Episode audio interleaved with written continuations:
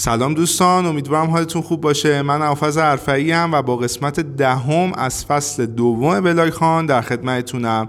قسمت آخر از فصل دوممون هستش و حالا در انتهای این قسمت یه سری توضیحاتی میدم راجع به اینکه تو فصل دوم راجع به چی صحبت کردیم یه نتیجه گیری داشته باشیم و همچنین قراره برای فصل آیندهمون چه اتفاقاتی بیفته.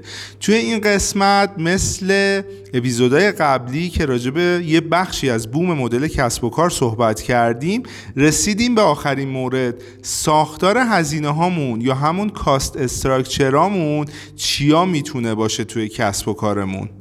بیایم اینطوری شروع بکنیم که تمام هزینه هایی که ما برای اجرایی شدن مدل کسب و کارمون بهش نیاز داریم توی این قسمت راجبش قرار صحبت بکنیم. به طور مثال تو قسمت های قبلی راجع بخش های مختلف که صحبت کردیم ارزش های پیشنهادی ارتباط با مشتری بخشبندی مشتریان هر کدوم از این بخش ها چه هزینه ای از ما خواهد گرفت اینا رو هم راجبش میشه صحبت کرد. یا اینکه ما چه هزینه های ثابت و یا متغیری می‌تونیم داشته باشیم. پس جلوتر که بریم تعریف بکنیم که اینا چه مواردی هستن می‌تونیم تو بخش بندی های مختلف هم راجبشون صحبت کنیم و اطلاعات کسب کنیم. خب اینجا چند تا سوال باید از خودمون بپرسیم. اینکه کسب و کارمون به طور معمول چه هزینه هایی خواهد داشت؟ و باید مصرف بشود. سوال بعدی حالا مهمتریناش کدوم است مهمترین هزینه هایی که ما باید داشته باشیم و انجام بدیم تا به اون هدف هایی که می‌خوایم برسیم. که هدف هامون راجبه صحبت کردیم بارها توی قسمت های مختلف. که می‌تونه درآمد باشه می‌تونه افزایش فروش باشه و موارد دیگه.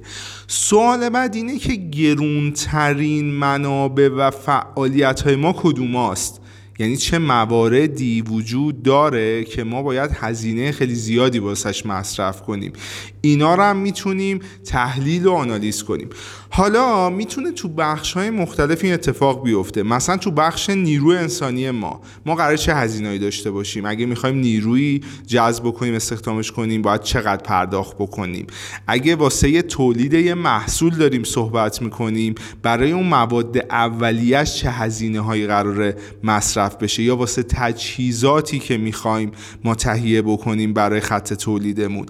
و همچنین برای تبلیغاتمون به طور مثال تبلیغات ما چه هزینه ای خواهد برد؟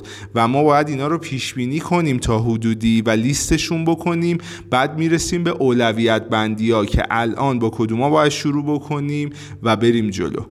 هزینه های ما می‌تونه به دو صورت طبقه بندی بشه. هزینه های ثابتمون و هزینه های متغیرمون که توی بخش های مختلف توی سازمان های مختلف اینا می‌تونه متفاوت باشه. ولی یه مثالی که می‌تونیم اینجا راجبش داشته باشیم اینطوری فرض کنیم که ما برای ایجاد یه مشتری یعنی اون کسی که میاد و مشتری بالقوه ما می‌تونه محسوب بشه و برای اینکه اونو تبدیلش کنیم به مشتری که الان اینجا اسمشو می‌ذاریم هزینه ایجاد مشتری.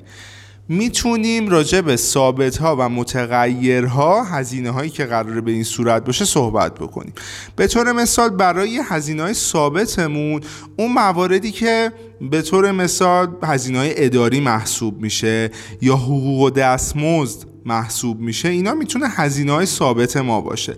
هزینه متغیرمون مثلا برای جذب اون مشتری از کده های تخفیف استفاده می‌کنیم که بتونیم اونو تبدیلش کنیم به مشتری. این می‌تونه تو دستبندی متغیر بگنجه. و همچنین پاداش و پورسانتی که ما برای تیم فروشمون در نظر می‌گیریم اینا هم جزو موارد متغیر ما محسوب میشن. خب اینجا بیایم برگردیم به پروژه شخصی که داریم هر جلسه مثال می‌زنیم راجبش تا اینکه قابل لمستر باشه این مفاهیم واسمون.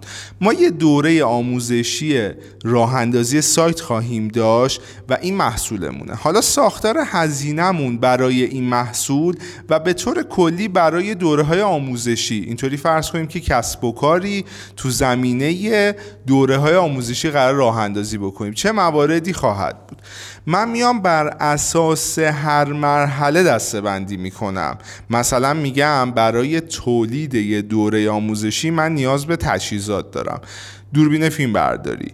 یا مثلا نیاز به یه سیستمی دارم حالا لپتاپ یا کامپیوتر که بتونم موارد مربوط به edit و ویرایش و خروجی گرفتن و اینا رو اونجا داشته باشم.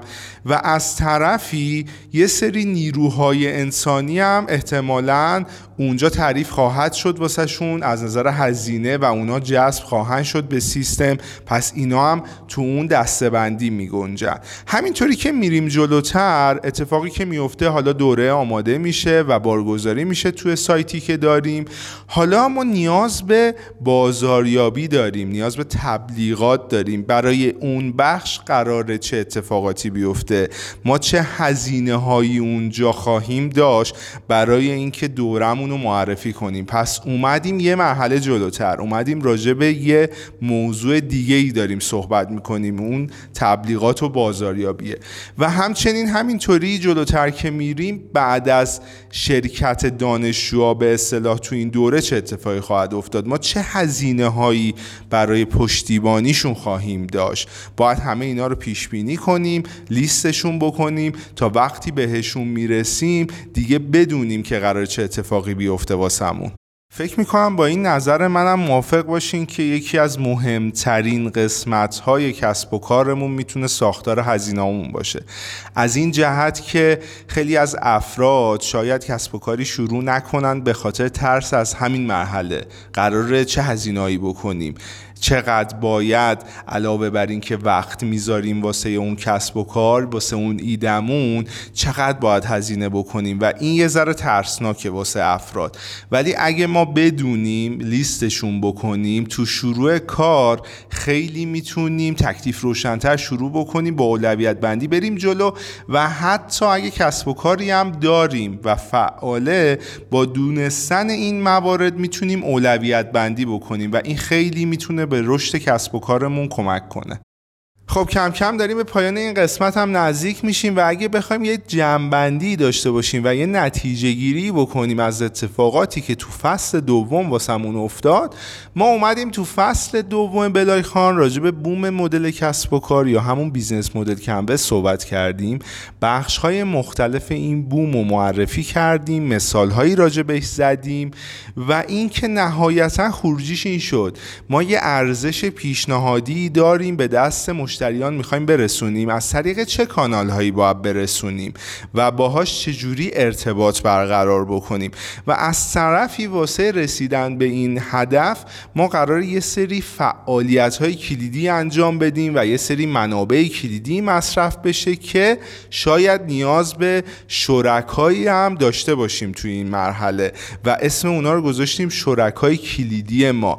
و حالا چه هزینه هایی قرار مصرف کنیم واسه این مراحل که نهایتا کسب درآمدی ایجاد بشه و راجع به مدل های درآمدی هم توی کسب و کار صحبت کردیم و مثال هایی راجبش داشتیم.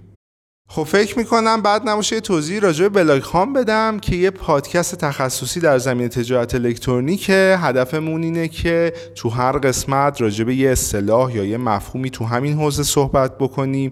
base صحبت هم از یه blog post ی می‌گیریم راجع به اون موضوع که توی یه سایت معتبر منتشر شده. ولی میایم مثال های واقعی هم درگیرش می‌کنیم. فقط این نیستش که روخونی بکنیم و بریم جلو. یه سری مثال های واقعی مثال های فارسی از کسب و کارهای ایرانی یه سری مثال میاریم که یه ذره ملموستر باشه واسمون. پیشنهاد می‌کنم برای اینکه به تمام قسمت های بلاگ خان دسترسی داشته باشین عضو کانال تلگرامی دیجیتالینگ بشین به آدرس blog underline ام. برای فصل بعدیمون فصل سوممون اگه دغدغه ای دارین یا مفهوم و اصطلاحی دوست دارین یاد بگیرین و شاید منبعی پیدا نکردین یا دنبالش نبودین. حتما زیر این پست کامنت کنین. ما می‌بینیم و سعی می‌کنیم که تو فصل بعدیمون به اون موارد اشاره بکنیم. پس تا فصل بعدی پرروزی باشید. وقتتون بخیر.